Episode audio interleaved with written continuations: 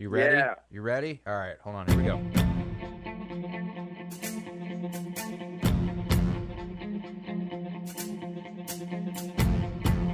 What's going on, everyone? This is the My Aggie Nation podcast. I'm Travis Brown with the Eagle, and on this week's episode, we'll revisit the quarterback room, the weekly segment we have with Nick Starkel breaking down the X's and O's of Texas A&M football. This week, he talks about preparation for that Alabama game, and he looks at the success Texas A&M's defensive front has had with the pass rush.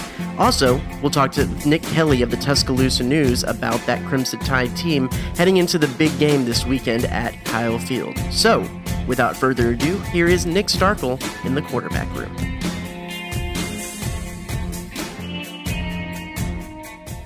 What's going on, everyone? I'm Travis Brown with the Eagle here inside the uh, Eagle newsroom, but over there, that guy's in California. That's Nick Starkel back again for another week to break down uh, what Texas A&M has been doing on the football field. Nick, how's it going? Uh, how did uh, Corona Del Mar, the team that you're the passing game coordinator, how'd they do this week?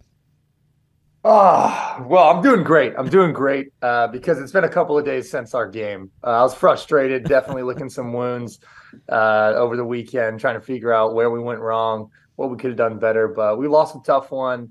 Um, guys fought really hard, so we're proud of those guys. Just you know, need a little bit more execution. Yeah, for sure. Uh, well, the, the the people who are licking their wounds after this weekend is Arkansas's offensive line and KJ Jefferson a little bit because Aggies got in there and, and sacked him uh, seven times. It's 14 sacks in two games. It, it's just a stark contrast from where the defense was against Miami several weeks ago. I know you were able to look a little bit at what this A&M uh, defensive front is doing. Wh- why have they been so successful in the last two games, especially getting to and getting getting the quarterback down? Yeah, so uh, basically just looking at their defense and and from a quarterback's perspective, you know, a lot of QBs start off and they look, okay, who are the guys that I'm gonna have to worry about on the D line? And when you're looking at Texas A&M's defensive line, and it's it's not a knock on them, but it's hard to pick out just one guy that you're saying, okay, we got to slide the protection to him. We got to make sure we get a hat on him. It's really all of those guys, and it's not necessarily the talent that they're playing with, but it's their hustle and their finish. I mean, you watch these sacks that are happening, and it's not just one guy getting to the ball and taking down a quarterback. It's two, sometimes even three guys jumping on a pile and getting in there. They are playing relentless defense. And some guy gets tired, boom, they pop another guy in there, and, and they're just able to continue to rush that passer and just create havoc in that pocket. Uh, one of the really big things that I noticed is that even when they have a three man or four man rush, they're very, very sound in their coverage on the back end. And so you got to tip your hats also to the defensive backs, linebackers that are backing coverage that are creating basically coverage sacks, and the defensive line is just finishing the play for them. I mean, when you're a quarterback and you drop back there and your first, second, third reads open, those D linemen are breathing down your neck. And so it works off of each other. Defensive backs, they're getting great coverage. They're covering those receivers. Defensive line is continuing to eat up front. And then you've got defensive linemen who are twisting, coming off of stunts, working off of each other. You know, when they've got, um, we talked about it, you know, you've got a man side and a zone side of a blocking scheme. When you're on that man side of that scheme, your defensive coordinator dials up a twist with the defensive end, the defensive tackle.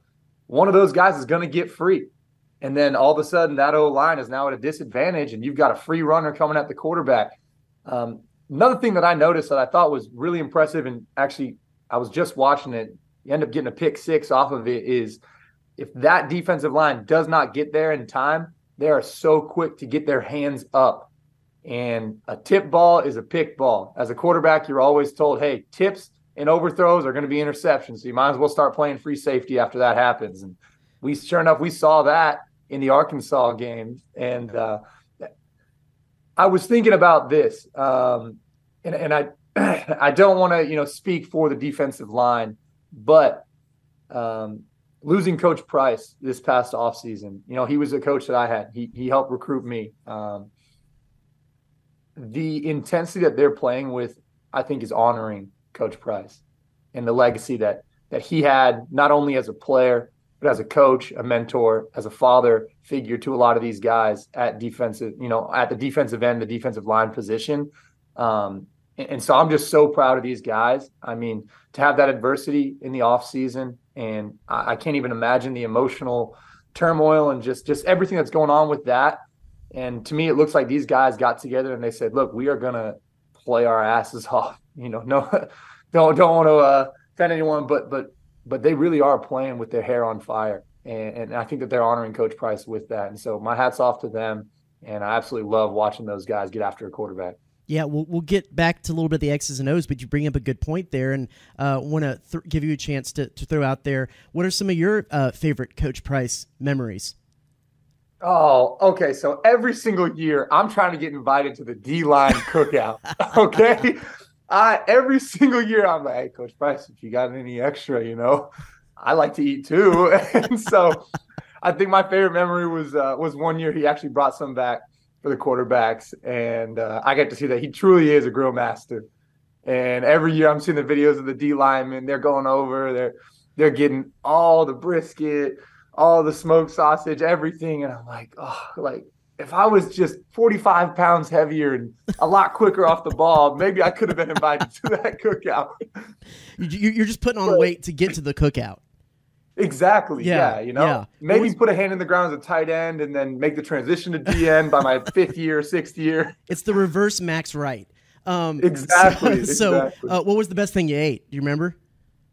Oh, geez. It was probably the brisket, honestly like you can't go wrong with brisket. And so, uh, you know, I I just remember always seeing him around um, the field, and, no matter like who you were, it was like, hey, quarterback. What's going on, quarterback? it was just, it was just so great. I mean, I'm injured, I'm on the sideline or something, and I could always count on him to bring my spirits up. And that's just the type of man that he was. Um, you know, he was truly a light in that locker room and a light in that coaching staff. Of course, of course. So back to the the pass rush strategy. You know, a, a lot of talk early in the season about is DJ Durkin, the defensive coordinator, being aggressive enough, uh, bringing more guys than just uh, three or four. I know you looked a little bit the last two games. Would you classify the game plan as aggressive, or was it more that the, the guys in the front were just doing their job e- exceptionally well? Right. I think that uh, most defensive coordinators, when they hit a certain point on the field, so as an offense, uh, your scouting report goes, okay, you've got your base downs. So that's, you know, starting the drive. You're on your own 20, first and 10. Uh, you're on your own 25, first and 10, second and short, kind of those type of things. Those are your base downs. Uh, most defensive coordinators are going to have an identity for that. Um, with, with Coach Durkin, it's not a lot of blitzes and man coverage behind it it, it's mainly a lot of just hey, let's play a sound coverage and, and let the rush kind of work. Um, you know, a lot of run during that. So you want to be sound defensively. You don't just want to send everybody at once. But then you get to a certain point in the field where maybe it's you're in field goal territory. You're on the 30 yard line now. And a defensive coordinator can make a decision. Am I going to be aggressive here and possibly knock them now out of field goal range? Or am I going to stay back and just kind of bend, don't break?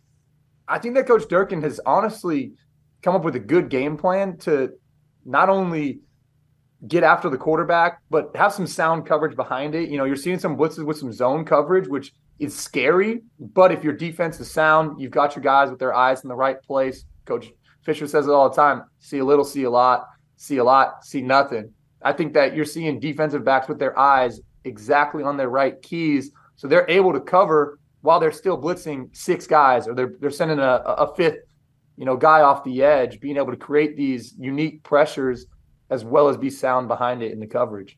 Yeah, exactly. Uh, and so uh, going into this Alabama game, it's an Alabama team that's given up uh, a, a, lot of sacks this year. A and M has come in with a lot of sacks. Uh, what is it about? Uh, that matchup that could be so intriguing this week, especially with uh, a guy like um, uh, Milroe, quarterback, who is a little dual threat and can get around a little bit. H- how, as a defensive coordinator, I know you're not one, but how, how do you kind of game plan for knowing that you have maybe a little bit of advantage there?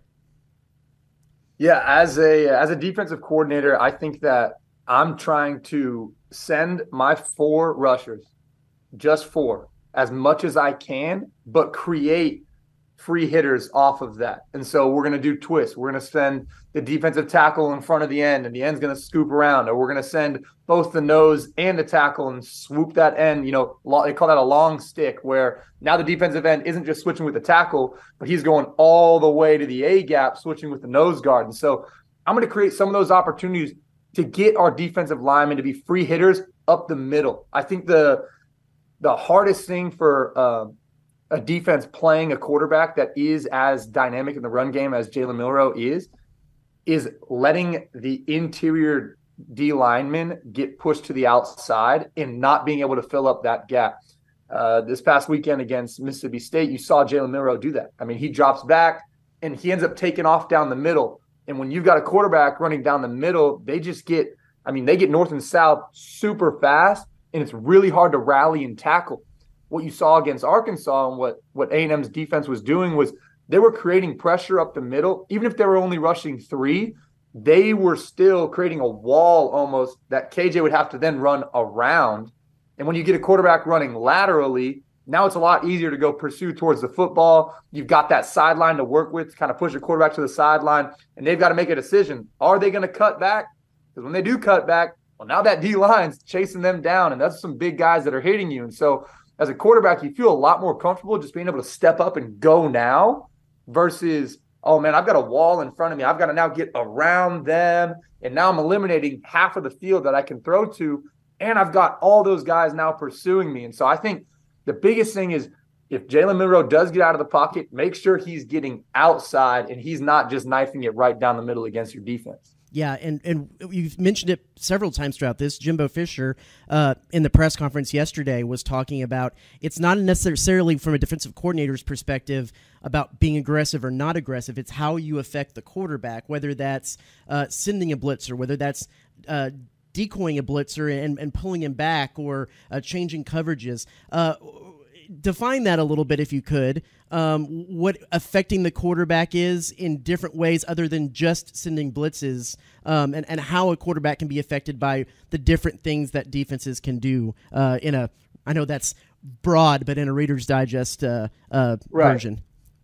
Right. So as a quarterback, every single play you have your pre-snap look.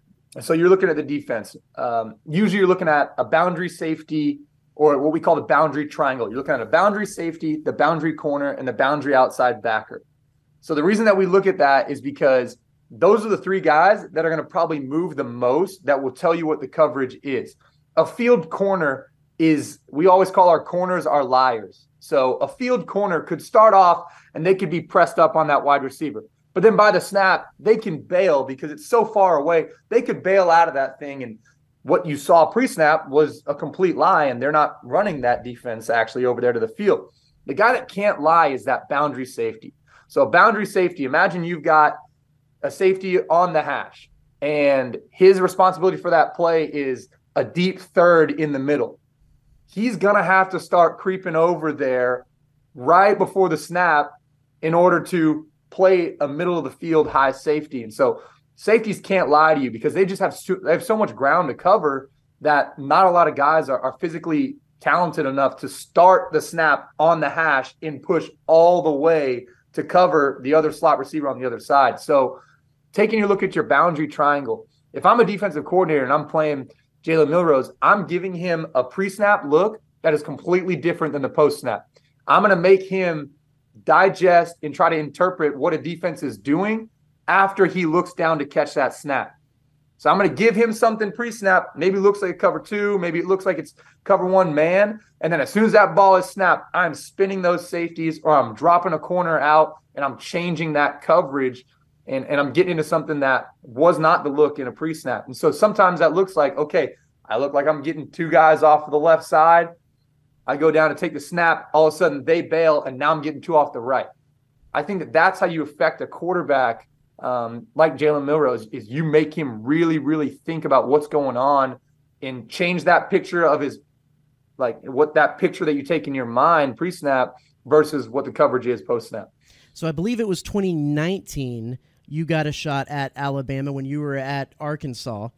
Uh, I, we went in and talked to all the players, and it, it, it, happens every year with every team across the SEC, with every media uh, uh, core. They go in and say, "Hey, it's Alabama week. Is that is this is this something? Is this is this bigger? Is this how how do you prepare?" And the answer is always, "It's the same. We think about it the same. Nameless, faceless opponents." From a guy who has faced Alabama and been in Alabama week multiple times is it as nameless and faceless as it seems? And I, I know that's the, the, the goal, but but what does Alabama week look and feel like from the practice field inside the locker room? Okay, so it starts off with the scouting report meeting. And when you get your scouting report meetings, what they'll do is they'll introduce the whole defense, uh, kind of the philosophy, the schemes, uh, their base coverages, their base blitzes, third down, red zone, all that type of stuff. Uh, but the biggest the biggest thing that that I always took away was they would have basically a picture of the defense, and it would have circles with their numbers and then their name, height, weight, class underneath it, and those would be color coded. And so you'd have green, which was a good player, yellow or orange, which was hey, he's a returning starter, guy can play a little bit, Red was okay, this guy's a freshman. We don't really know what he is. He's kind of a liability. And then we had gold. And gold was okay, this guy is probably a first rounder, um, one of the most talented guys in the country. And multiple years, sure enough, you pull up that uh, that scouting report for Alabama, and everyone is either a green or a gold. and uh, and so it's a little bit intimidating. You're like, okay, uh, they've got a future first rounder at three technique. They've got a future first rounder at nose guard. Um, all of their DBs are returning starters who are leading the country right now. And their linebacker, yeah, he's young, but he's currently leading the SEC in tackles. And you're like, all right. And so right off the bat, you're kind of thinking, okay, this is uh, this is going to be a tough challenge. And, and and every week in the SEC, I mean, you see players that are going to be, you know, future first rounders, whether it's at one position or another, but you don't typically see them just all over that scouting report. And so it's it's a little bit intimidating when you first get that scouting report. Then you start watching the film and you can see a difference. The way those guys get off of the ball, you know, their first step, no wasted movements. You're seeing coverages pre-snap and then they're getting to something else post-snap. Or you're seeing a coverage where you're like, "Oh, hey, this play that these guys are running against them should totally work." But it doesn't work because they've got some athletes that even though they're you know liable based on the the call or the defensive coverage they're physically talented enough to say yeah hey we will lock you up one on one and leave that safety in what's not a great position but he's going to make a play. And so sometimes it's a little it's a little like discouraging almost watching some of that film because you realize man the, the best way to get these guys is is a true one-on-one matchup where it's hey your guy versus their guy and so you know i remember at arkansas that was that was our game plan was hey let's find our best matchup that we can and that was Treylon Burks on their linebackers or their nickelbacker and we're going to let him eat and we're going to run guys off and we're going to let Treylon Burks eat. I mean, he's a true freshman at the time, but we knew the talent that he had at Arkansas. And, and sure enough, we go out there and, and I think it was the first third down or the second third down uh, we ran two guys on vertical routes and we had Treylon on an option. And we're thinking, okay, he's going to get one on one coverage. Well, Alabama has a good game plan as well, and they double covered him. and so now you've got to go to your second best matchup, which is against their best DB. Or you go to your third best matchup. So now you're kind of going down, you know, not a guy that you're typically going to say is going to win every one on one ball. And it's their second best DB Oh, and by the way, he's also that DB is going to be a first round pick this next year. And so it's it, it's it's about choosing your one on ones wisely, and then finding them when they are in zone coverage, finding ways to get guys open. And uh, I remember, I think it was 2018 uh, when Coach Fisher was at his first year at A and M. We were playing at Alabama, and we had a a great game plan. Like I absolutely loved our game plan. And we were getting a little bit more zone coverage and we got into a two tight end personnel set. And we ended up running a, a, a corner and a post by the two tight ends that were kind of right stacked on top of each other. And the whole week we knew, okay, if we get this coverage, this will torch them. And sure enough, we get down there, get the correct coverage. We end up hitting, I'm pretty sure we hit Jace Sternberger right over the middle for a touchdown. And those are the type of plays where if the moment is too big, or if you have been thinking like, oh, it's Alabama, like I don't really know what to do, you miss those throws, and now the game's out of hand. And so I think it's about, hey, let our game plan work, establish the run a little bit, get them into some zone coverages, and then allow these play callers to to dial up, you know, the proper play. And uh, you you can't beat yourself when you play Alabama. You don't want it to ever be, I got to make a hero play. I've got to, you know, I've got to do something out of the ordinary. All you've got to do is go in there and execute your game plan and and bring that thing to the fourth quarter, and then it's anybody's game. So coming into this game, I mean, the spread is, I, I believe it's uh, like two and a half points in Alabama's favor. A and M and Alabama are the only teams in the SEC West who haven't had a loss. Everyone else is is had a loss. I, I know in your time in the SEC, it was never that wide open. But but do you, as a player, look around and kind of see what's going on in the West to, to know that like if you're in A and M's case right now this could be the de facto SEC West title game. Yeah, um, definitely. And I, I know you got to take it one week at a time, and that was always my, you know, my mo as a player was okay. I'm just going to take this one week at a time.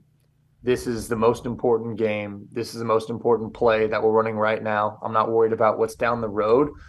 But when you do have that free time, I mean, you think about those things and and the implications of it. I mean, we always wanted to play an SC championship game, and and and we never got there. And so, this is that next step for these guys. You know, if they can handle this one, it's not a handle this one and we're in, but it's hey, let's handle this task this week, and I think we're really going to like where we're at if we do. Um, and, and so, I think it's a great opportunity I don't think that it's just completely off of the guys' minds, but they're going to take this week like it is the most important week, and and and that's just how Jimbo operates. You know, his method of of win it stands for what's important now. What's the most important thing right now? Winning this game. We'll figure out the SC championship when we get there, but right now it's about this game right here. Yeah. Nick, thanks so much again for giving us some time. Who do the uh, Sea Kings have this week? Sea Kings have Fountain Valley High School in Huntington Beach, and uh, we're excited. Another home game for uh, or a return to home for us. We've been on the road for like a month, and so we're trying to get our groove back in the home stadium. There you go. There you go. That's Nick Starkel, former Texas A&M quarterback, Arkansas, San Jose State. Uh, just just college football extraordinaire all over the place. Uh, he's here every week. We'll talk to him again next week. Thanks so much uh, for watching, and be sure to check theeagle.com for all of our coverage leading up to that big game against Alabama this weekend.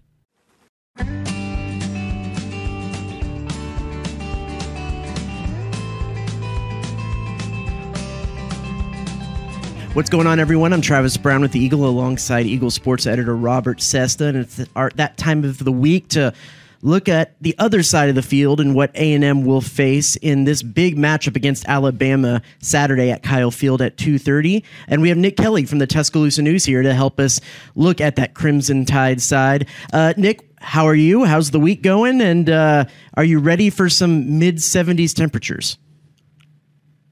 I'm good. Yeah, I'm I'm ready for it. Bring it on. I mean, hey, if it gets to 60s, I'm okay with that too. I mean, I, am ready to start uh, wearing my fall clothing. So that's that's where I'm at. But uh, good to be with you guys. For sure. Uh, let's start out with this the same way we start all of these. What are some of the biggest headlines for the Crimson Tide heading into the game this weekend? Yeah, I think the biggest headline is Jalen is playing pretty well, and the offensive line is playing pretty well because especially on that second front, it's not been great from the offensive line for Alabama this season. Uh, but finally, there's reason for encouragement, I think, from the offense, from the offensive line, just a lot of positions that have been suspect early on are starting to play better, which maybe it was the case if they need some time. But overall, I think there was some serious concern early on about the offense, especially. The defense struggled against Texas, but I mean, Texas is a good team. They've got a great offense. And so that's not surprising considering it was the second game of the season. Uh, but the defense is rounding to form, but the offense is starting to get better too. But the question is, will that translate against a better team in A&M and also on the road against that better team? So I'm very curious to see how how this team responds and how it does this week. And for those who might not have followed Alabama closely, kind of take a step back and pull back the curtain on the saga that has been Jaden Milroe and the uh, Crimson Tide quarterback situation early in the season and then leading into this week. Yeah, well, in truth, I think fans are realizing how spoiled they've been at quarterback for the past however many seasons with Jalen Hurts, Tua Tagovailoa, Mac Jones, Bryce Young. I mean, that's a ridiculous lineup of quarterbacks that they've had over that span, and and most schools don't have have that kind of run, and that's eventually it was going to end, so to speak. And not that Jalen's a bad quarterback; it's just that he's maybe not quite that level as some of these guys they've had who have been Heisman winners like Bryce or Heisman finalists like some others. So um, I think there's been a little bit back to reality of that. Hey, your quarterback is not guaranteed to be a future NFL starter, essentially.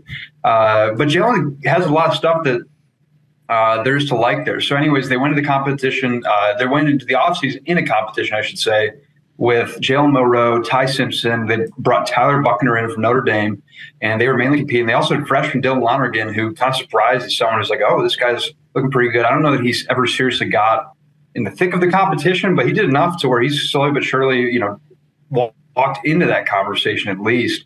Um, Jalen started the, at the front of the pack, though, just because he was the senior most member of the position, uh, and he never really lost that position.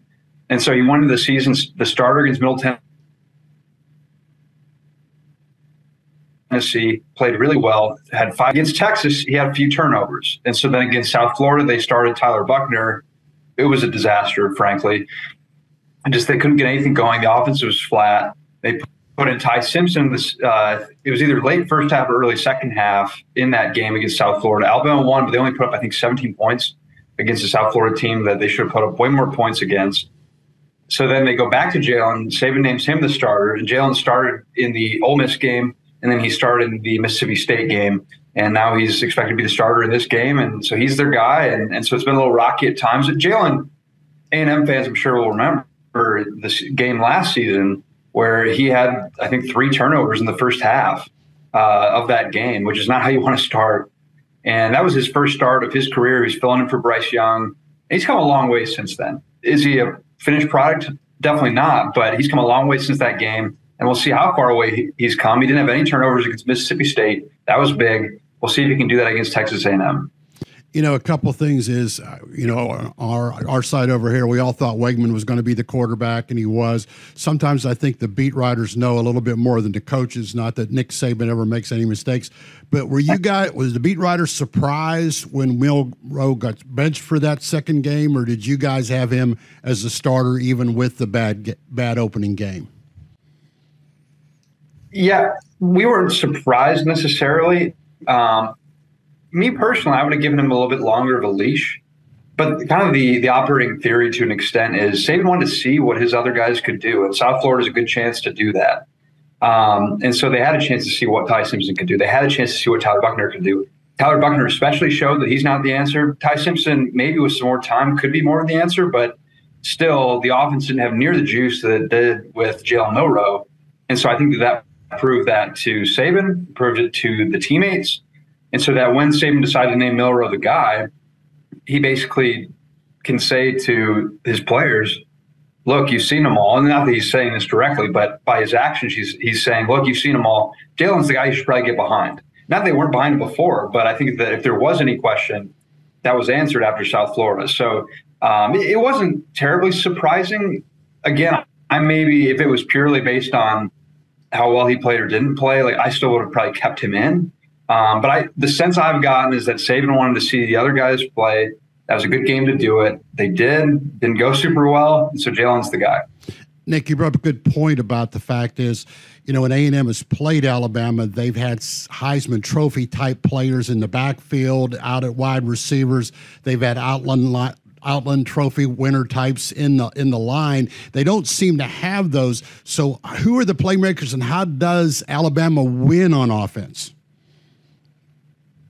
That's a great question, and frankly, I'm not sure, considering A&M's defense, you guys know better than me, but from afar, she was really solid, uh, really good.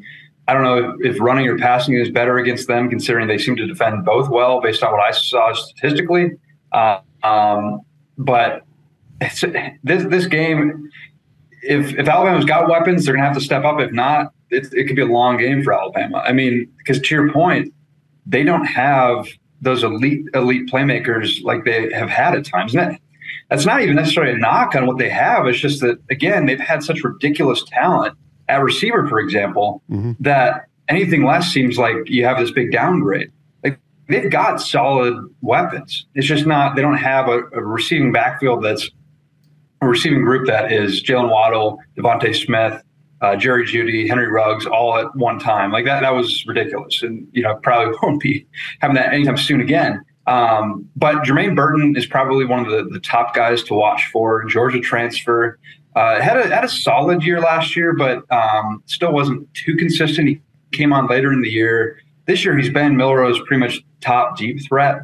Um, he, he's not a Jameson Williams, just pure ridiculous electric speed type. Um, but he's got enough speed where he, he can take the top off the defense. He, he does well at locating the ball. So Jalen likes to find him on deep passes.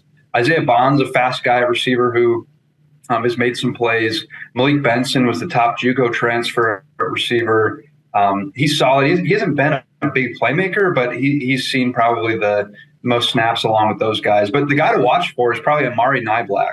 I've been advocating for for Tommy Rees, the OC, to get him the ball more, and, and, he has. And not because I've advocated for it, but uh, but but I think he's been smart to do that because Amari Niblack is a mismatch at tight end, and he does good things happen when he gets the football. Um, so he, he's got to watch that. I think Alabama has targeted more recently and be, would be wise to against A and M. So that's what I'm watching for, for in terms of those groups. Um, running back, they've got some solid runners and like Jase McClellan, Roydell Williams. They'll run you over. I mean, there's some tough runners. Uh, home run speed is there to an extent with Jase. Um, Roydell is more of that grinded out kind of bowling ball type guy. Uh, and so that's kind of what to expect from the running backs. And offensive line, you know, as you said, they don't quite have the uh, across the way um, maybe dominance like they, have had at some points. But they do have two guys, J.C. Latham and Tyler Booker, that man, if you get in their way, if you don't mind your p's and q's and get good leverage, they'll put you on your butt. I mean, they'll they play the they play a nasty style football, especially Tyler Booker. He's the left guard, and that dude will move some guys. So they've got some movers. The biggest thing for them is their is their pass protection. Uh, trying to make sure that's solid because they have a true freshman left tackle in Kadyn Proctor, one of the highest rated recruits in the country, but he's still 18. He's a true freshman.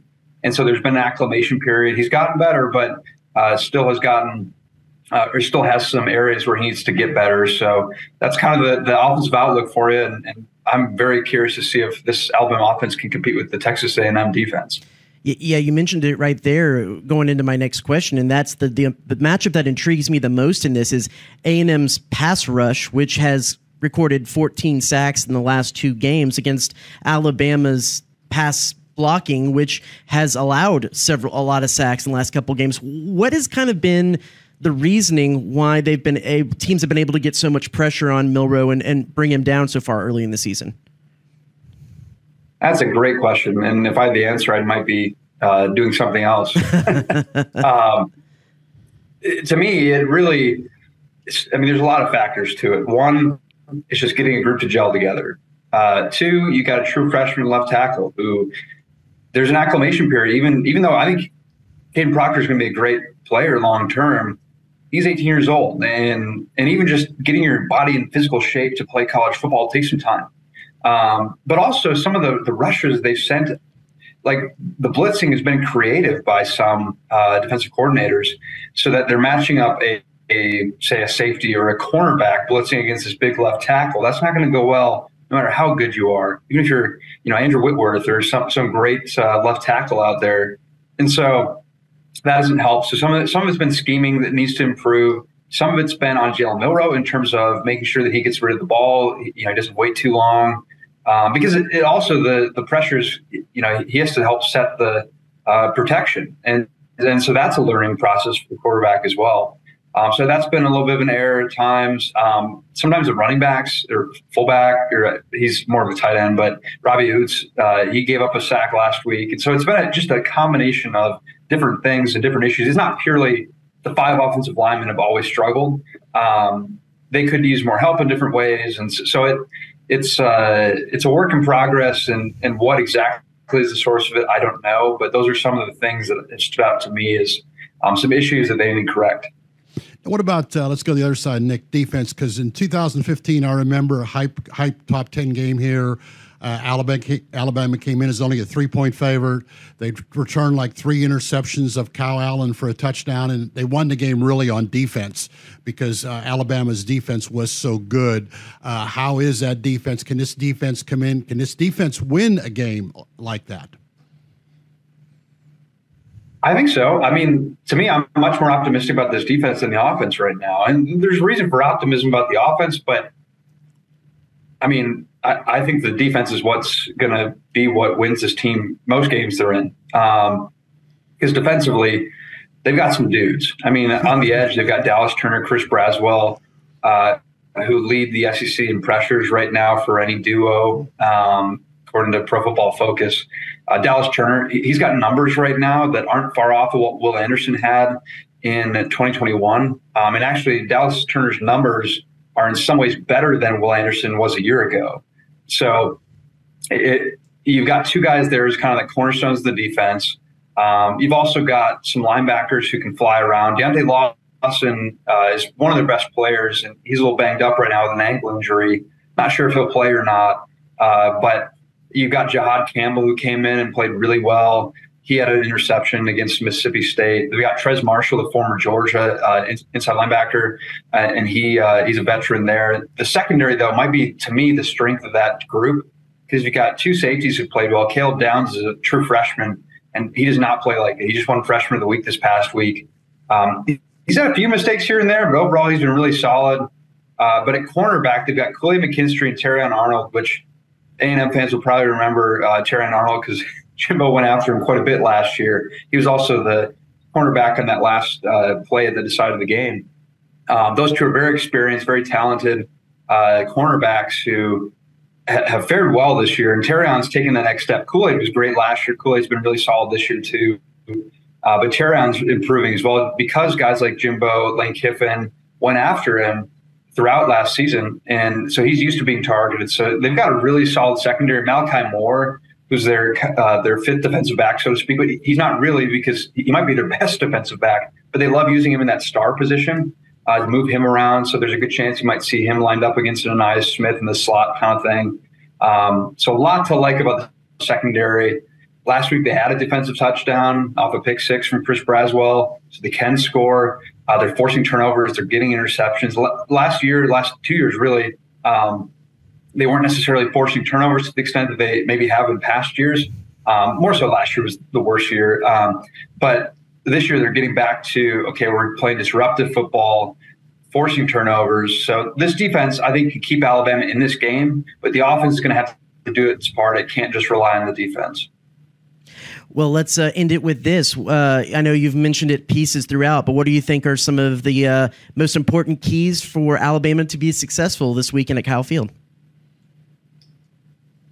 Well, they got to protect Jalen Milroe. Starts there. If you can't do that, it's going to be a long night. Um, but I also think that it's it's making sure that you get after Max Johnson and making sure that that, that he can't be comfortable because that's going to go a long way in disrupting what A&M wants to do offensively. So it's it's protecting against the pass rush and it's getting pass rush are the two biggest things. That might sound obvious, but I think in this game, that's where it's going to be won in a lot of ways because you got talented guys on both sides of the ball both teams, um, and really Alabama can't find itself too far behind because you're playing on the road in an intense environment, and if you find yourself behind, this offense has big playability, but not to the extent that maybe it did two seasons ago with James Williams and John Metchie and Bryce Young throwing the football to them.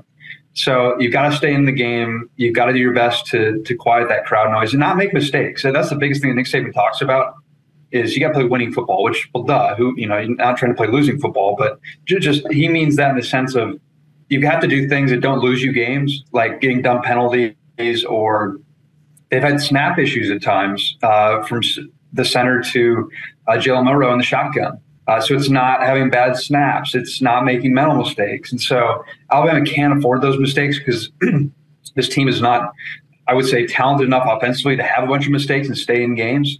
So those are some of the biggest keys to me. And I think it's going to be a really tough test. I think this might be Alabama's toughest game the rest of the way uh, up until the postseason that is on the schedule because it's on the road and against a solid Texas, Texas A&M team and that reminds me, if I could ask one more thing, Nick. You know, obviously Alabama always gets the best shot, and when you were say, talking about that, I was thinking since A and M won two years ago and came close last year uh, around the community, do you feel A and M's gone up the the food chain a little bit, and who Alabama wants to beat or not?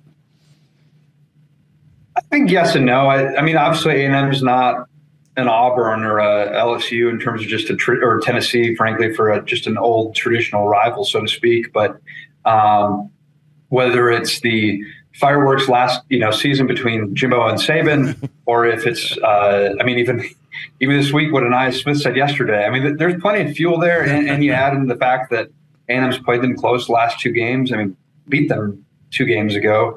Uh, so I think, but there just aren't a ton of guys still from that team. I mean, so it's not necessarily a revenge game, but but I think there is enough animosity between the two that this isn't just another SEC game. Sure. Uh, Nick, before we let you go, where uh, can people find your work and you on social media? Yeah, you can find me on Twitter or X, I should be calling it, uh, at underscore Nick Kelly. And check out our work at the TuscaloosaNews.com, myself and Chase Goodbread and others, just all kinds of content. So, uh, yeah, just appreciate uh, you guys having me. For sure.